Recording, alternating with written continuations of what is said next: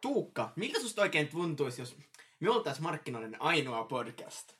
No ai että, että elämä olisi kyllä varmaan aivan vitsi helppoa. Siis meillä ei olisi kilpailijoita, mutta meillä olisi ihan valtava kuulijakunta. Ne, jotka ei kun, ne aikaisempien podcastien kuuntelijat joutuisi kuuntelemaan meidän podcastia, kun me oltaisiin ainoa toimia markkinoilla.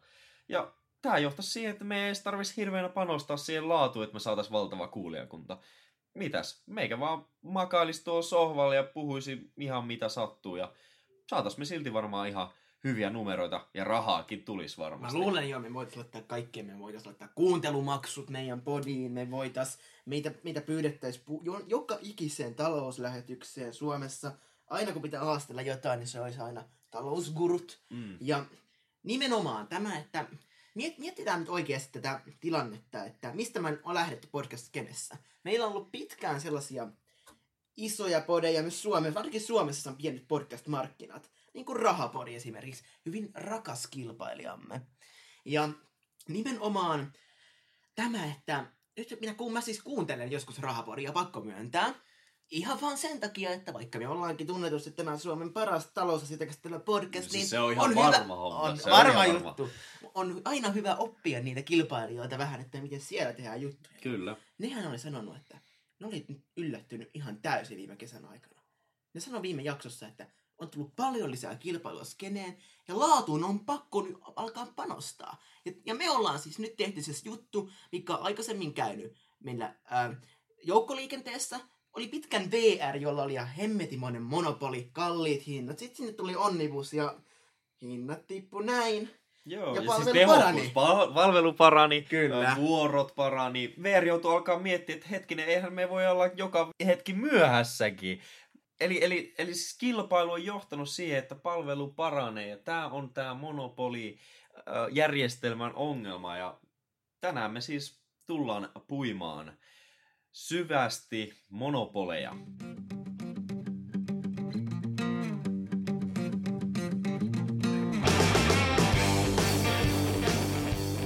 Tuukka, mitä sulle tulee mieleen sanasta monopoli? No mä en nyt lähde määrittelemään sitä sen kreikan kielen kautta, mutta varmaan eka, ker- eka kerta, kun mä oon sen käsitteen kohdannut, on ne tuskallisen pitkät peliillat sen Monopoli-lautapelin edessä. Ja niin, kyllähän siinä nyt yritetään pelaajat, muut pelaajat konkurssia ajamalla rakentaa jonkinlainen monopoli itselleen. Mutta Väinö, eikö se ole vähän huono peli? Sehän nyt niin kuin, vähän niin kuin glorifoi sitä, että monopolit on vähän hyvä asia. Et Sä voitat, jos sä rakennat itselle monopoli. No sitähän se on. Viime kädessä, mutta toisaalta peli opettaa, että meillä on vapaassa kilpailussa ainakin, että jos me puhutaan ihan täysin niin laissez-faire vapaasta kilpailusta, meillä on viime kädessä siellä yleensä vain yksi voittaja. Mm. Koska on aina joku, joka tekee loput asiat tehokkaimmin. Ja yleensä se on se, että jos sä saat samanlaatuisen settiin halvemmalla ja kalliimmalla kaupasta, totta kai sä menet ostamaan sen halvemman sieltä. Mm. Jos sun mielestä siinä kalliimmassa ei mitään parempaa. Niin, että monopoleja syntyy sekä tehokkuuden kautta, mutta sitten on myös tämmöisiä niin sanottuja skaalaetuja. Eli skaalaetu on semmoinen ilmiö, missä suuri ja kasvava yritys niin voi halja yhä suuremman markkinaraon markkinoilta sillä, että ne, mitä enemmän tuotteita esimerkiksi ne ostaa, niin sitä halvemmaksi tulee. Tuotantokustannukset, hankintakustannukset alenevat, kun tuotantoa lisätään. Ja skaalaetuja eri, erityisesti tulee semmoisissa tapauksissa, kun syntyy niin sanottuja luonnollisia monopoleja. Se, mihin tämmöinen niin kuin, suuren yrityksen ostovalta perustuu, on periaatteessa se, että pakkauskustannukset vähenee, kuljetuskustannukset vähenee, kun kusta, kuljetetaan suuria määriä. Eli isot myyjät voi myyä halvemmalla, kun niiden yksikkökustannukset esimerkiksi kuljetuksen ja pakkauksen suhteen on paljon pienemmät. Siihen perustuu tämä skaalaetu. Luonnolliset monopolit ei edellytä pelkästään skaalaetuja, eli luonnolliset monopolit on semmoisia monopoleja, missä ei ole järkevää olla kuin yksi yritys. Ja tässä ehkä paras esimerkki on esimerkiksi tämmöinen vesijärjestelmä. Ei kannata rakentaa pieneen kaupunkiin kahta vesiverkostoa, koska siellä nyt on vaan semmoista ö, käytön ja muunlaisen, niin kuin, siis siellä tulee tosi paljon semmoista päällekkäisyyksiä ja resursseja menee hukkaan. Sitten nämä ei-luonnolliset monopolit, eli semmoiset, jotka on yksinkertaisesti saanut tehokkuudella tai jollain muulla tavalla niin omistakseen semmoisen niin kuin kokonaisen markkinan, niin ne on perustellusti huonoja sille, että miten meidän yhteiskunta ja markkinat toimii. Eli kuten tämä meidän johdannon esimerkki, niin tilanne, jossa niitä markkinoilla toimiva ei tarvitse siis yhtään pohtia sitä, että mitä kilpailijat tekee. Jos ei ole kilpailijoita ollenkaan tai ne on niin pieniä, että niillä on mitään vaikutusta, niin meidän ei tarvitse, niiden monopoliyritysten ei tarvitse pohtia ollenkaan sitä, että mitä ne tekee. Me ei tarvitse vanostaa laatuun, vaan jos ihmisten on esimerkiksi pakko ostaa ruokaa, niin laitetaan heikkolaatuista ruokaa myyntiin ja ihan hirveän korkeilla hinnoilla. Jos me ollaan ainoa, joka sitä ruokaa myy, niin ihmisten on joka tapauksessa todella pitkään ihmiset on valmiita sitä ruokaa ostamaan ennen kuin aletaan rötöstelemään tai lähtemään metikköön. Niin Tuukka, tämä pätee tosi hyvin vaikka välttämättömyyshyödykkeiden, tai no, miten pitäisi sanoa, että fyysisten tarpeiden ja niin täyttämiseen liittyvien hyödykkeiden suhteen, koska ilman näitä hyödykkeitä niin sanotaan ainakin näin, että ihmisarvon elämä ei ole mahdollista. Joo. Mutta toisaalta, ja tämä on myös syy, minkä takia moni ihminen, tai no jotkut, mutta Milton Friedman vastustaa kaikenlaista monopolien säätelyä. Niin esimerkiksi meidän podcastin tapauksessa, jos me oltais määräävässä markkina-asemassa, tehtäisiin ihan, tehtäisi ihan hemmetinmoista kuraa, hemmetin kalliilla. ja sitten vielä oltais hemmetin ärsyttävän ylimielisiä tyyppejä täällä, että me vaan aina naureskellaan podipalaverissa, että juu, että me voidaan vaan keksiä päästämme faktat ja kyllä, kyllä te kuulijat niitä uskotte. Niin siinä tilanteessa, jos tämä näin kävis, niin mä luulen, että aika nopeasti ihmiset siirtyisi niin sanottuihin substituutituotteisiin, eli kilpaileviin muihin hyödykkeisiin. No monopolien lisäksi markkinoilla voi vallita myös muita tilanteita, missä täydellinen kilpailu ei toimi. Mitkä on täydellisen kilpailun ehdot? No ensinnäkinhän se on se, että markkinoille on vapaa pääsy, eli kuka tahansa voi tulla sinne tuottamaan sitä hyödykettä. Mä ajattelen näin, että monopoli, niin vaikka monopolin seurauksena huonoja asioita, niin monopoli on itse asiassa hyvin rationaalisen toiminnan tulos ja sen taustalla on yleensä aika paljon hyviä ja tehokkuudesta kertovia asioita. Joo. Se, että sä saat, iso, se, että sä saat ison markkina-aseman, kertoo siitä, että sä pystyt tuottamaan asioita tehokkaammin kuin moni muu yhtiö. Mm. Tää, tää, tää... Myydä halvemmalla mm. parempaa tai ihmisten mielestä parempaa. Apple tekee niin, että vaikka heidän omat hintansa ovat markkinahintoja korkeampia, niin tämä brändi, se luo mielikuvan, että tämä on hyvin edullinen mm. ostos. Joo. Eli he paisuttavat sitä brändiä jotkut yhtiöt, Joo. jolla tämä alkaa näyttää kuluttajien silmissä kannattavalta. Joo. Ja siis nämä, itse asiassa nämä brändituotteet on tosi hyvä esimerkki jo tietynlaisesta monopolista. Eli, eli, eli ne muistuttaa sillä tavoin monopoli, että ne voi suhteellisen vapaasti oikeasti hinnoitella niiden tuotteita. Applekin nostaa vaan puhelimensa hintaa ihan reilusti inflaatiota nopeammin, mutta silti vaan nostetaan ja ostetaan. Tämä on perusasia, millä esimerkiksi luksustuotteet pyrkii erottautumaan muista. Tämä varmasti muistuu mieleen tämä Burberry-laukkumerkki, joka siis reellisesti oli polttanut vaan kasseja, jotka oli myymättä. Ihan vaan sen takia, ettei niitä pääsisi markkinoille ja ne ei alentaisi niitä muiden kassien hintoja se, että nämä pystyt hinnoittelemaan vapaasti sun tuotteen, alkaa olla jo aika lailla monopolin merkki, mutta luksustuotteissa puhutaan enemmänkin semmoisesta monopolistisesta, ei välttämättä monopolista, koska luksustuotteita on erilaisia, mutta brändi on tietynlainen äh, niin kuin vähän monopolia muistuttava asia. Monopolistisessa kilpailussa keskenään periaatteessa samalla alalla kilpailevat yhtiöt pyrkivät erottelemaan tuotteita sillä tavalla, että ne kilpailevat mahdollisimman vähän keskenään. Eli mietitään just näitä puhelinmarkkinoita. Apple, Samsung, ne teoriassa keskenään kilpailevat, mutta... Oikeasti ne ei sitä tee. Meillä on olemassa Apple-uskolliset ja Samsung-fanit. Kumpa sä, kumpa sä oot, Tuukka? Oot sä Applen vai Samsungin fanipoika? No, mä, mä oon itse pyrkinyt ihan irrottautumaan tämmöisestä irrationaalisesta logon fanittamisesta. Mä itse kannan tällä hetkellä Samsung S6, mutta se, se on nyt, alkaa olla jo aika vanha puhelin, mutta pitää miettiä, että mitäs mä seuraavaksi hankin. Mutta niin en ite, mä en itse tähän niin lähde. Sä oot poikkeus. Mä oon poikkeus Koska ehkä. nimenomaan, kyllä se vähän on näin, että jos Apple on se juttu, niin ei Samsung oikeastaan voi tehdä niin kuin lain rajoissa oikein mitään, että Apple-käyttäjät vaihtaa Samsungiin. Ja, ah, paitsi jos Samsung yrittää tehdä jotain sen eteen, että Apple ei enää olisi se juttu. Mutta toi on kyllä tosi vaikeeta ja mun on vaikea nähdä, että siis miten tämä tapahtuisi. Mutta periaatteessahan nimenomaan monopolistinen kilpailu, sehän on myös lakisääteistä. Eli se, mikä estää Samsungia tekemistä puhelimia, joiden takaa löytyy se omena, joiden nimi on iPhone, niin se on laki. iPhone ja omena on Applen tavaramerkkejä, eikä niitä saa muut laittaa tuotteisiinsa ilman Applen lupaa tai lisenssiä. Ja tästä säätää ihan laki. Tästä niin kuin tavaramerkin suojasta ja tekijänoikeuksista YMS, YMS. Ja lopulta me tullaan tulokseen, että Apple on tietyssä mielessä lakisääteinen monopoli. No ollaanko me tulossa nyt siihen tulokseen, että Applella ja eräällä suomalaisella peliyhtiöllä on jokin yhteinen tekijä? Tarkoitatko nyt Supercellia? Kyllähän se Supercell on jonkinlainen rahapeliyhtiö, sillä vaan on ehkä vähän nuorempi kohdeyleisö. Mä puhuin tästä valtion veikkauksesta, eli just siitä yhtiöstä, jossa suomalainen voittaa aina. Eli tässä jaksossa meillä kävi vieraana Veli-Pekka Nummikoski, Veikkauksen varatoimitusjohtaja, ja keskusteltiin hänen kanssaan Veikkauksen monopolin olemassaolosta. Veikkauksen varatoimitusjohtaja Veli-Pekka Nummikoski, tervetuloa Talouskulut-podcastiin. Kiitos, oikein mukava oli tulla. Nyt meillä on tässä jaksossa aiheena monopoliyhtiöt ja otettiin nimenomaan Veikkaus, koska Veikkaus on yksi hyvä esimerkki meidän valtion monopoliyhtiöistä.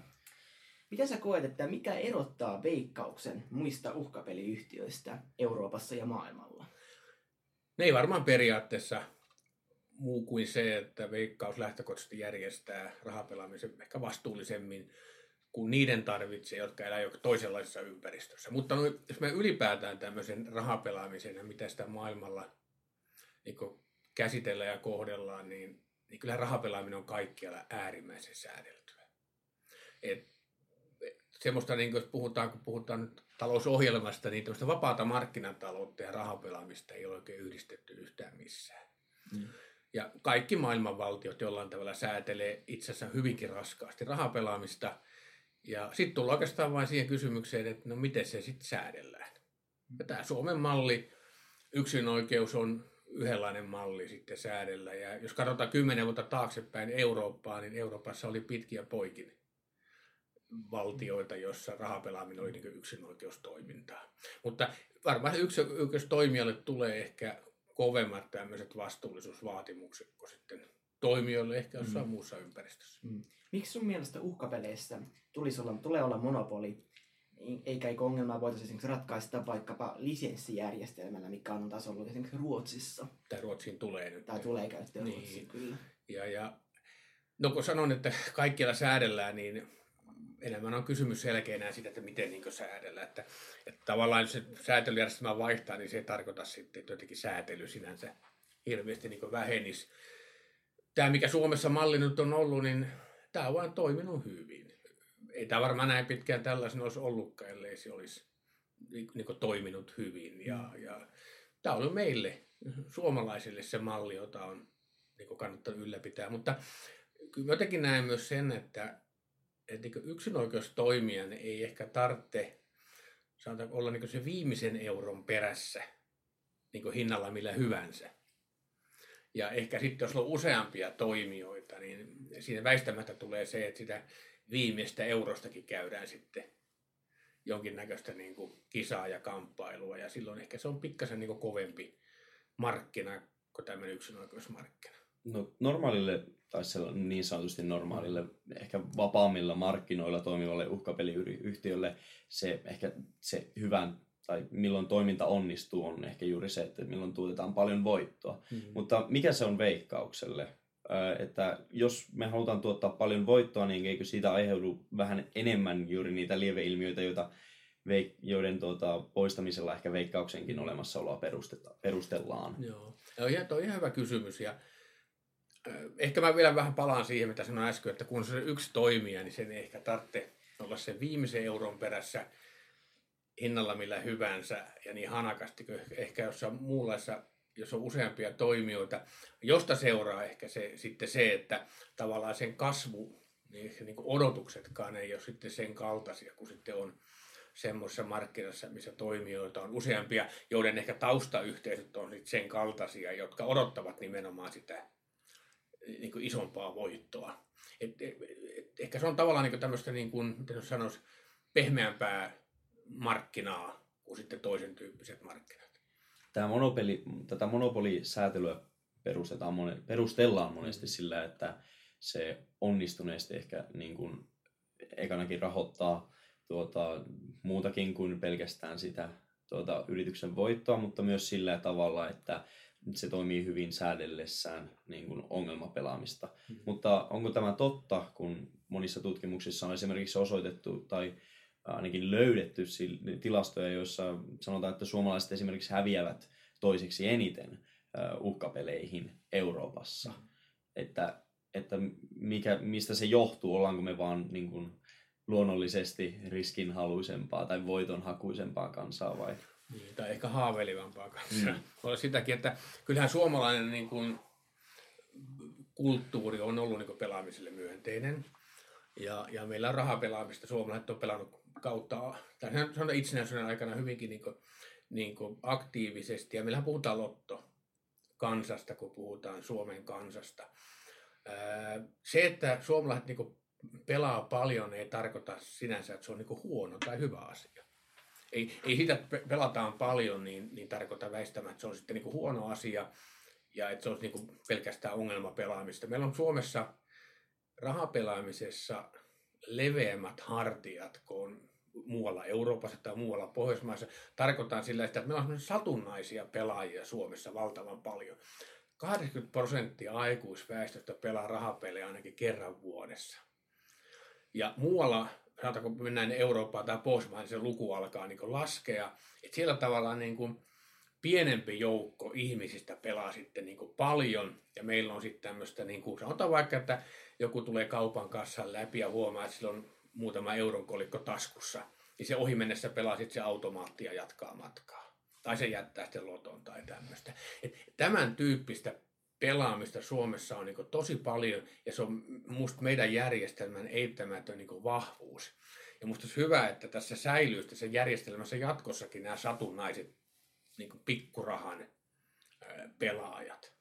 Millaisilla keinoilla te siis... Mutta vielä tähän, jos on vähän hyväksyntää vielä tulla, niin, niin, niin se EUhan lähtee siitä, että Euroopan valtiot saa sinänsä vapaasti säädellä rahapelaamista. Rahapelaaminen ei ole tämän vapaan, liik- vapaan niin liikkuvuuden direktiivin niin kuin palvelujen vapaan liikkuvuuden direktiivin niin kuin alla, vaan on tämmöinen erityislaatuinen taloudellinen toiminta, jossa hyväksytään säätely sillä perusteella, että he haittoja ehkäistään, rikollisuutta torjutaan ja kuluttajasuoja hoidetaan. Niin me olemme haittojen osalta jossain, vertailuaineistoa on, on äärimmäisen vähän, kun maat mittaavat eri tavoilla, mutta että ollaan pikkasen keskitason niin yläpuolella.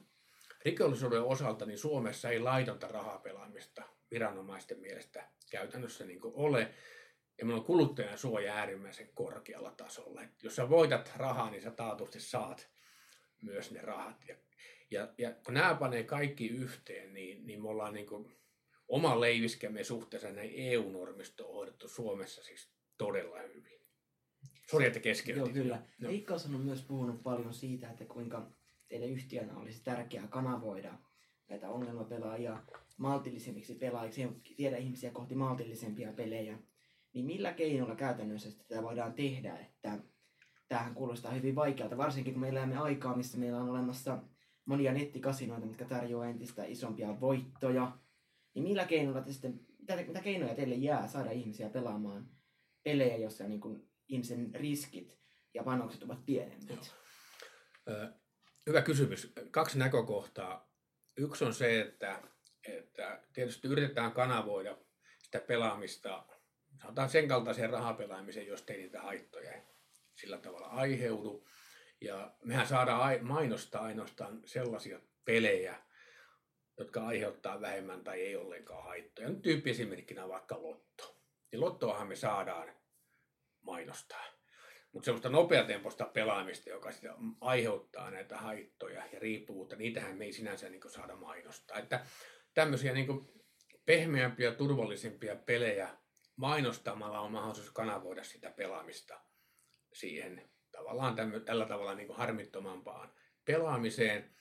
Toinen näkökohta on sitten se, että tämä nopean tempoinen pelaaminen, niin kuin puhuit näistä nettikasinosta maailmalla, niin on, on siirtymässä sinne digitaaliseen maailmaan. Ja silloin niin kuin vastuullisen näkökulmasta on oikeasti ihan mielettömän paljon väliä sillä, minne pelataan. Ja aina kun pelaat veikkauksen sivustolla, veikkaus.fiissä, niin ensinnäkin sinulla pitää olla vahva tunnistautuminen ja sun on aina asetettava itsellesi pelirajat. Mutta kun sä pelaat mitä tahansa nettikasinoa tuolla maailmalla, niin mikään niistä ei vaadi sinua asettamaan itselle tämmöisiä tappio- ja niin pelirajoja. Ja sen vuoksi sillä on niin väliä sen kannalta, pelaatko sinä sinne ulos vai pelaatko sinä veikkauksen sivustolle, että kuinka vastuullista se pelaaminen ja turvallista sinun kannaltasi on. Ja sen vuoksi jollain, jollain tavalla pitäisi kyetä kanavoimaan sitä pelaamista sinne veikkauksen pelirajojen sisälle, kuin että se pelataan sitten ulos veikkauksen niin tämmöisen pelirajojen ulkopuolella, jolloin voi käydä pahimmassa tapauksessa sellainen ilmiö, mitä mä oon kutsunut, että export money, import problems. Ja siinähän ei tavallaan kansakunnan kannalta ole hirveästi järkeä, että, että tuotot menee ulos, haitat hoidetaan kotona. Et, et sillä on oikeasti monellakin tavalla niin väliä sillä, että pelataanko ulos vai pelataanko tänne sisälle. Mä mietin tässä nyt näin, että edellyttääkö se sitä, että jos jo, just tuo import uh, problems juttu, export money, sitä, että veikkaus on monopoli. Että eikö voitais esimerkiksi lisenssijärjestelmällä uh, ylläpitää semmoista pelaamista, jossa ongelmat pysyvät. Ja ongelmat sekä raha ovat aika lailla rajattuja Suomen sisälle. Mm. Tuota, joo, en mä sano, että ne on niin ansi niin huonoja järjestelmiä. Kysymys on tavallaan, mikä meille niin sopii paremmin. Ja, ja, ja jotenkin koen, että, että siinä järjestelmässä, missä niin rahapelaamisessa on yksi toimija, niin vieläkin tavalla ehkä palaa jo, palaan siihen, mitä jo pari kertaa sanonutkin, että ei tarvitse sen viimeisen euron perässä olla niin hanakasti mitä ehkä monen toimijan mallissa pitää olla, jossa kenties omistajatahana on pääomasijoittaja tai vastaava, joka odottaa aika kovaa tuottoa ja muuta. Pelaajan kannalta tähän liittyy yksi äärimmäisen kiintoisa mekanismi, josta harvemmin puhutaan, ja on se, että vaikka te, tuota täysikäisiä kavereita, niin tuota, tehän saatte pelata ihan vapaasti tuonne ulos tuonne maailmalle.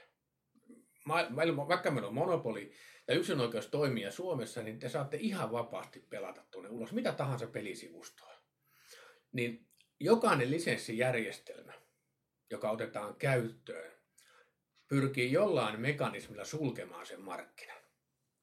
Eli estämään teidän pelaamisen muilla sivustoilla kuin niillä, joilla on lisenssi siinä kyseisessä maassa.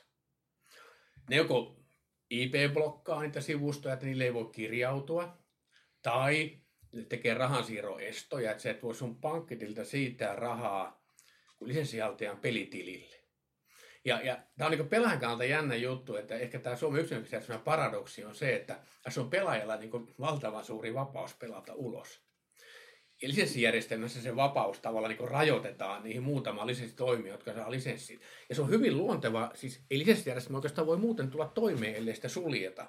Koska eihän kukaan maksa lisenssimaksuja tai veroja, hoida yhteiskunnan velvoitteita, jos jaloissa pyörii toimijoita, jotka ei hoida niitä.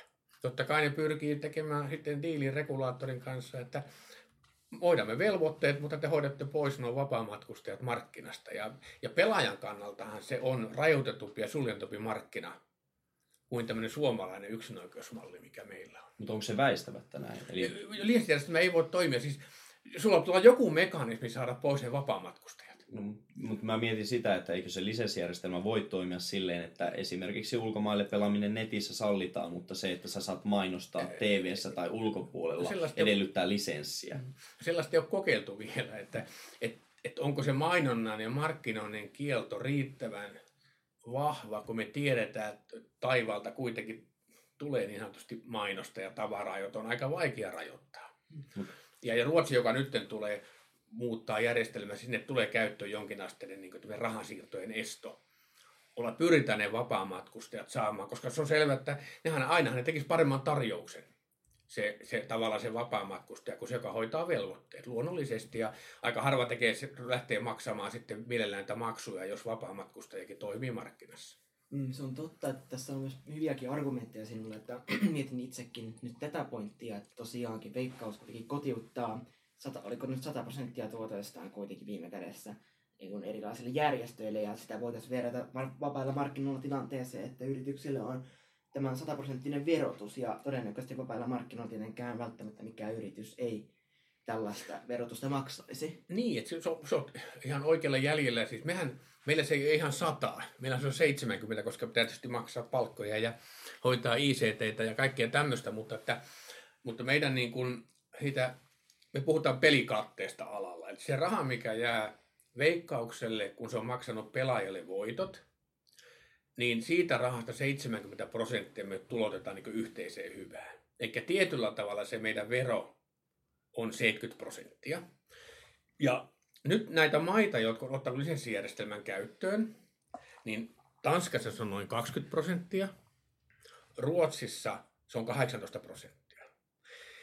Niin aika nopealla matematiikalla voi ajatella, että ei se 18 tuota ehkä samaa tuottoa kuin 70, ellei sinä sitä pelaamista pysty niin lisäämään niin valtavasti, josta riittää pienempikin prosentti onko se sitten tavoiteltava olotila, että vielä kovemmin ja enemmän ihmiset sitten pelasivat, niin se olisi aika arvokysymys. Nyt kuinka, mulle tulee tässä herää enemmänkin se kysymys, että onko se al- alkujakaan moraalista, että me annetaan kansalaisjärjestöjen olla riippuvaisia mm. sellaisesta rahasta, joka rehellisesti sanottuna revitään monilta osin sellaisten ihmisten selkärangasta, joilla ei ole varaa menettää mm. sitä rahaa. Meillä mm. ongelmapelaajat oli THLn arvion mukaan 130 000 ihmistä.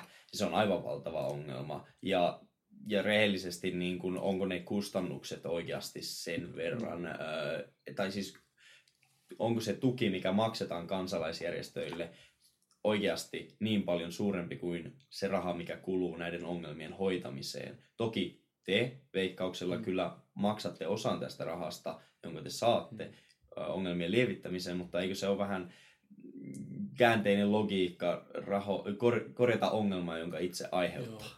Tota, me, mä tietysti jotenkin asian näin niin, että, että rahapelaaminen ei lopu veikkaukseen. Eikä veikkaus ole keksinyt rahapelaamista. Ja rahapelaamista on ollut ennen veikkausta ja varmaan jälkeen veikkauksen. Ihmiset vaan niin syystä toisesta pelaa erityyppisiä rahapelejä. Ja se on lähinnä vain niin kysymys siitä, miten se rahapelaaminen niin organisoidaan ja järjestetään. Ja, ja, ja mulle tämmöinen, miten sanoisi, tarina kertoo näin, että aikoinaan kun RAU 38 perustettiin tästä Veikkaus 40, niin mulle en ole pystynyt, onko tämä tarina ihan näin totta, mutta tämä on niin hyvä tarina. Urho Kekkonen oli kuulemma, oliko hän oikeusministeri vai mitä ollut silloin, hän oli katsonut Suomesta rahapelaamista, että tämä nyt lähtee käsistä tämä homma. Ja hän olisi käyttänyt tämmöisen termin, että rahapelaamiseen pitää saada joku tolkku. Hän oli käyttänyt termiä niin tolkku. Ja tavallaan niistä aiheista syntyi sitten tämmöiset niin yksinoikeustoimijat. RAYhän perustuvat sosiaali- ja terveysalan järjestöt ja veikkauksen perustuvat urheilujärjestöt. Mutta sitten tähän kysymykseen, tähän tuoton niin ohjautumisesta, jolla on niin pitkät perinteet. Mä oon pohtinut sitä asiaa ja ajatellut näin, että se rahapelaamisen tuottohan menee aina jonnekin. Siis jonnekin on, se, on toimijoita sitten yksi tai kaksi tai kuinka monen, johonkin se, niin se tavallaan se tuotto pitää ohjata. Niin siinä on tavallaan useampia vaihtoehtoja. Yksi on se, että se menee pääomasijoittajalle tai Maltalle. Niin kuin monessa tapauksessa voi mennä, jos on useita toimijoita ja taustayhteisöt voi olla siellä ja näin. Ja aika relevanttikin tausta. Ne menee pääomasijoittajalle tai Maltalle. Ne voi mennä myös suoraan valtion budjettiinkin. Ja sitten ne, valtio käyttää sen niin kuin sitten niin kuin käyttää. Tai nyt tavallaan tämä historiallisen niin kuin syyn johdosta tietyllä tavalla, että ne menee kohdennetusti korvamerkittynä tämmöisille niin kuin kansalaisjärjestöille. Ja, ja mä en pidä sitä yhtään niin kuin huonona vaihtoehtona. On se ainakin parempi vaihtoehto kuin Malta tai pääomasijoittaja tietyllä lailla. Et jos sä mietit sitä, että onko oikein, että tietyn tyyppisellä otetaan rahaa ja sitten se kanavoituisikin Maltalle tai pääomasijoittajalle. Pidän tätä niin kuin, niin kuin parempana niin, kuin vaihtoehtona, että se kanavoituu tällä tavalla. Mutta tästä voi olla niin kuin perustellusti montaa mieltä. Mutta ihan huonona meidän tätä suomalaista tapaa niin tässä mielessä pidä, kun se tuotto pitää jonnekin joka tapauksessa. Se ei katoa niin tonne. joo. Tuli tällainen ehkä, kun otit puheeksi just tämän rahapelituottojen niin kuin, jakaantumisen tai minne ne menevät ja ylipäänsä tämä, että lähtökohtaisesti mitä kautta rahapelijärjestelmää hoidetaan, niin nyt miten otan tällaisen jossittelukysymyksen.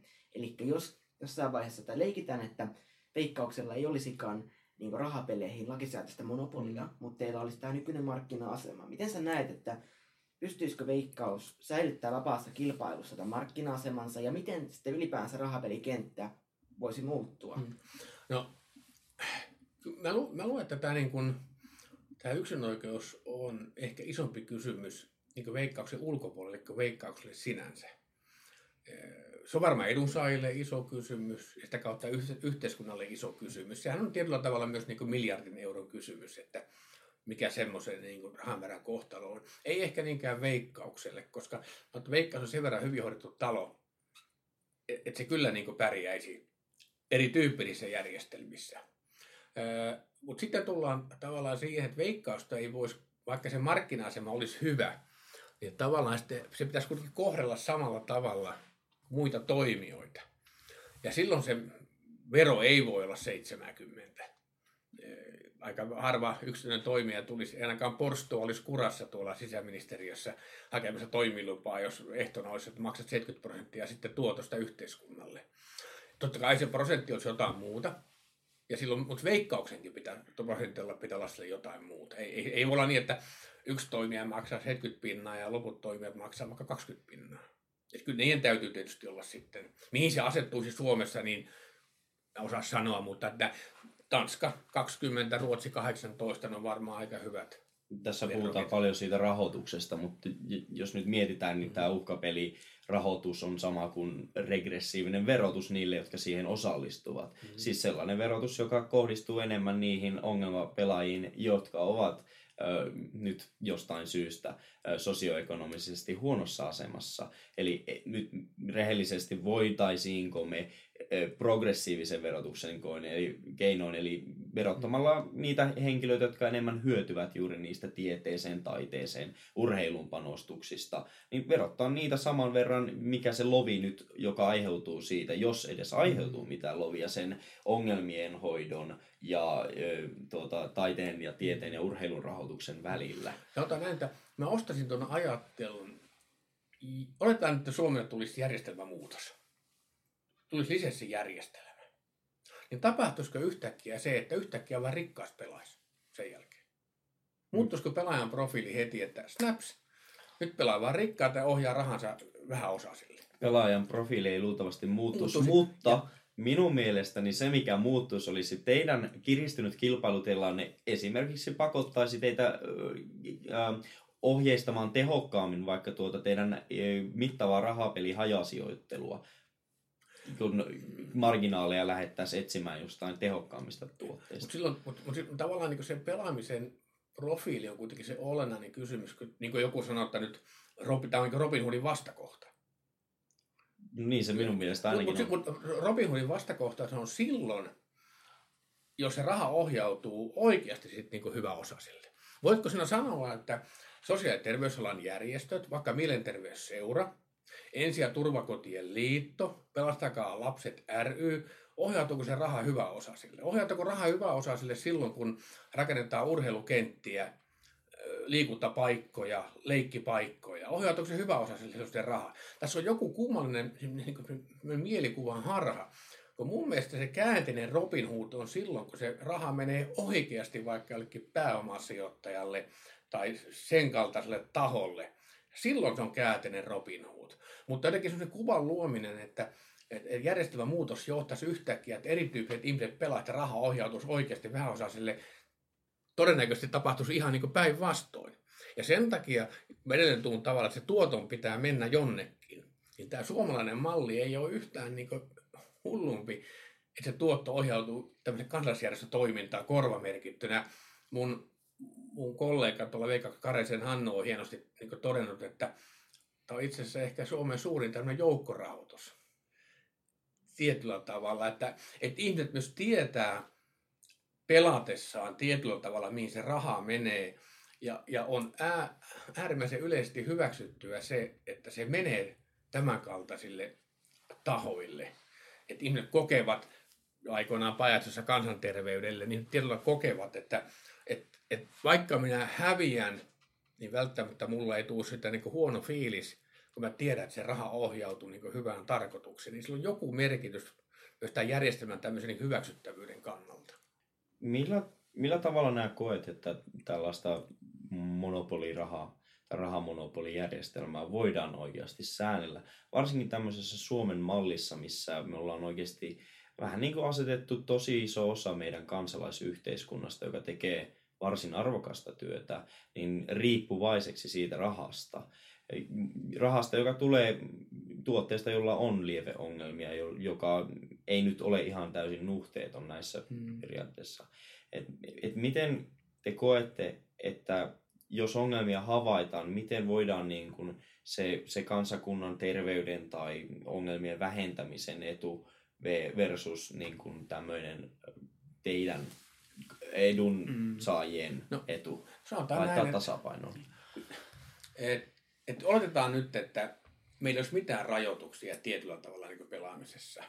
Kyllä edunsaajien tuotot olisivat ihan muulla tasolla kuin ne nyt ovat. Et meillä on paljon rajoituksilla on oikeasti sitten myös niin pelaamisen vaikutus. Ota esimerkki vaikka, että, että viime joulukuussa tuli kiristävät rajat vielä tuonne verkkopelaamiseen niin kyllä sillä oli iso vaikutus myös siihen niin kuin tuottopuolella.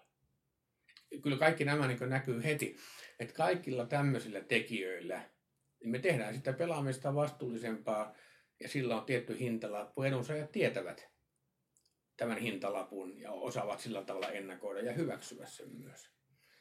Et, et, et se on oikeasti se työ, mitä me tehdään sen vastuullisen kanssa, niin se on ollaan täm, täm, tämä yhtiö on tehnyt, nyt jos otetaan huomioon nämä verkkopelaamisen rajat, ja nyt tulee pakollinen tunnistautuminen näihin automaatteihin, niin isommat vastuulliset päätökset kuin koko Suomen rahapelihistoriassa on koskaan tehty. Tuosta, tuosta teitä voi niin kuin ihan aplodeerata ja se on ihan hyvä juttu, mutta toisaalta niin kuin meillä on yhä valtava rahapeliverkosto, joka niin kuin on joka kaupassa ja se on, se on vähän niin kuin sen, se, että teillä on iso tai suhteellisen pieni markkinointibudjetti, niin se ehkä välilläkin korvautuu sillä, että teillä on myös niitä pelejä mm. ihan kaikkialla. Miksei esimerkiksi juuri näissä tapauksissa voida soveltaa vähän samanlaista periaatetta kuin esimerkiksi tupakan rajoituksissa tai siinä, että meillä ei enää ole kassa tuota, jonossa ö, muovipusseja tarjolla. Siis mm. se, että vaikeuttaa sitä pelaamista vaikka keskittämällä, mm. niin se myös aiheuttaa sen, että ne ongelmapelaajat joutuvat oikeasti tekemään tai miettimään niitä päätöksiä, kun ne kuulevat pitkiä matkoja niiden pelien luokse. Joo. Tähän on myös meidän ominaispiirre, että meillä näitä automaatteja on. Me ollaan tehty rahapelaaminen myös näkyväksi kansalaisille, että se ei ole mitään tämmöistä niin kuin jotain kummallista piilossa olevaa toimintaa. Meillä on automaatteja 300 kunnassa Suomessa. Meillä on, puhutaan näistä, että siitä pelisaleihin. Meillä on pelisaleja 40 kunnassa.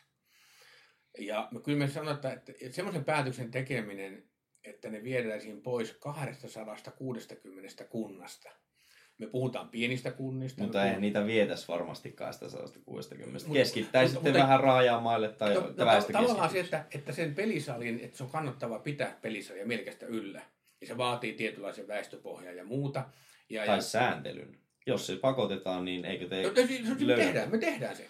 Mm. Totta kai, mutta tarkoittaa, että silloin se päättäjä ottaa myös kantaa siihen, että 260 kuntaa ilman automaatteja, meillä on 7000 kumppania, joiden tiloissa automaatteja, automaatteja on.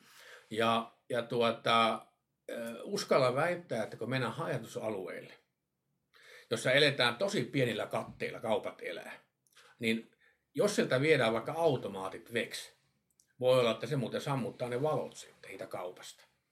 Ja, ja meillä on paljon pieniä kauppoja, pieniä kioskia, pienellä paikkakunnalla. Mä itse Kemijärveltä kotoisin. Tunnen niin nämä nämä, nämä niin asiat kohtuullisen hyvin, niin voi olla, että se olisi aika iso tämmöinen palveluvarustus, niin vaikutus. Ja sitten koetaan, että sitäkään päätöstä ei kyllä yhtiö voi tehdä. Että jos se yhtiö haluaa tehdä sellaisen päätöksen, että se vie pikkupätkältä automaatit pois, sitten se tavallaan voi tehdä sen päätöksen, mutta se on aika iso päätös, se on iso kumppanipäätös, se on iso palveluvarustuspäätös hajatusalueilla, muuttaisi todella paljon tätä, tätä kuvaa, mikä kaupoilla ja kioskeilla on, että sillä joudut vastaamaan niin useampaan kysymykseen silloin ja miettimään sen, että mikä on nyt se kokonaisetu sitten kussakin tilanteessa. Nyt eikin sitten niille asiakkaille jäisi vähän enemmän rahaa käyttää vaikka kaupan tuotteisiin. Pelivarat, jotka menee siihen automaattiin, menisivät sitten paikalliseen kulutukseen. Tai ulko, ulkomaisille saiteille. No se, se, nyt, no, mm. se on kaksipuolinen juttu, mm. mutta toisaalta mä, epäilis, mutta mä epäilisin, että ainakin osa siitä rahasta jäisi no. kuntaan. Voi olla, että jäisi, voi olla, että koska, ei. Koska aika paljon siitä kaupassa kulkemisesta, ja sä oot itsekin sanonut, että laitetaanpa pari euroa. Oho, mulla on taskun pohjalla pari euroa. No, mulla on taskun pohjalla pari euroa, jonka mä voin laittaa kaupan tuotteeseen. Ei se nyt, ovat, jäisivätkö ne kaupat ihan tai, tuppi, tai, niin kuin tai, seisomaan siihen. Tai sitten ne, jotka tuota, pelaavat tottunut pelata vähän enemmän, niin haluavat varmaan jatkossakin pelata. Ja se, että lähteekö ne vaikka, nyt sanotaan näin, että on Kemijärvi, jonne taatusti ei tulisi pelisalia niin lähtisikö se kemialainen kaveri sitten Rovaniemelle? 87 kilometriä. No ei taatusti lähtisi. Jos se haluaa pelata rahapelejä, se menee sait nettiin sitten, että se pelaa rahat vaikka ulos. Mutta eikö, eikö sä nyt tuossa sanoa, että Veikkaus ei pysty kilpailemaan netissä? Jos se pelaisi. Se niin... varmaan hajautuu se raha, ettei välttämättä mene niin yhdelle peliyhtiölle se raha. Mutta sitten se kulkisi Suomeen sen veikkauksen kautta. Jos se pelasi siitä, mutta tuonne pelata se uloskin. Mutta, mutta se on oikeasti se on niin iso, iso kysymys ja, ja suomalaisen tavallaan rahapelikulttuurin kuuluva kysymys. Et, et siihen ei ole helppoa vastausta siihenkään. Tai on, niin kuin, on helppo antaa helppoja vastauksia, mutta ne oikeasti ei ole helppoja. Tämä on hyvin mielenkiintoinen aihe käydä keskustelua ja tässäkin on kuullut tällaisia argumentteja. Jotkut on sanoneet, että yhtä lailla se päätös pelata rahapeliä on sama kuin, että menet ostamaan kaupasta suklaapatukan, että suklaapatukkakaan ei ole terveydelle hyvä asia, että moni voi vielä sen käydä ostamassa. Että logiikalla tietenkin, mikä on, että, rahapelia, että rahapelaamiseen laitettu raha on pois jostain muualta, niin moni muukin asia on poissa jostain. Mm. Eli se on kyllä sille hyvä pointti. Mm. Mutta tosiaan tosi hyvä keskustelu oli meillä käynnissä. Kiitoksia paljon veli-Pekka, että pääsit mukaan Joo. meidän podcastiin. Kiitoksia. Sen verran sanon lopuksi, että on äärimmäisen iloinen, että tästä käydään keskustelua. Veikkaus on kuitenkin niin iso juttu Suomessa, monessakin mielessä iso juttu ja historiallisesti iso juttu. Ja, ja sen vuoksi mä ter, niin kuin, tervehdin ilolla kaikkia niitä, jotka tälle Tanterille lähtee keskustelemaan ja, ja tuomaan perusteltuja argumentteja ja muuta. Niin tämä on, tämä on niin upea juttu ja mä toivon, että keskustelu tästä virjäisi vielä enemmän ja yhä useampi tulisi mukaan keskustelua erilaisiin näkemyksiin. Että tämä on sen verran tärkeä asia Suomelle, että tästä on, on syytä keskustella. Kiitos kiitoksia, että kutsuitte. Kiitos paljon. Kiitos. Kiitoksia. meillä tuli tosi hyvää keskustelua monopoleista ja kyllä se velipekkakin, velipekkakin tuota, antoi ainakin oman näkemyksensä siitä veikkauksen olemassaolosta. Mutta se olikin tässä sitten taas tällä kertaa. Kiitos kun kuuntelitte tätä Talouskurut podcastin viidettä jaksoa. Ja palautatte voitte antaa ja keskustelua käydä Twitterissä hashtagillä talousgurut. Ja meidät löydätte Twittereistä myös äh, Twitter-handleillä at Tuukka Tuomia, at Vaino Tuominen sekä Instagramista talousgurut nimellä. Ja me varmaan mennään tässä pienelle tauolle, mutta älkääs huoliko, tauon jälkeen huikeita vieraita luvassa. Kyllä. Eli... Se oli siinä tällä erää. Kurt kuittaa. Ja kuittaa.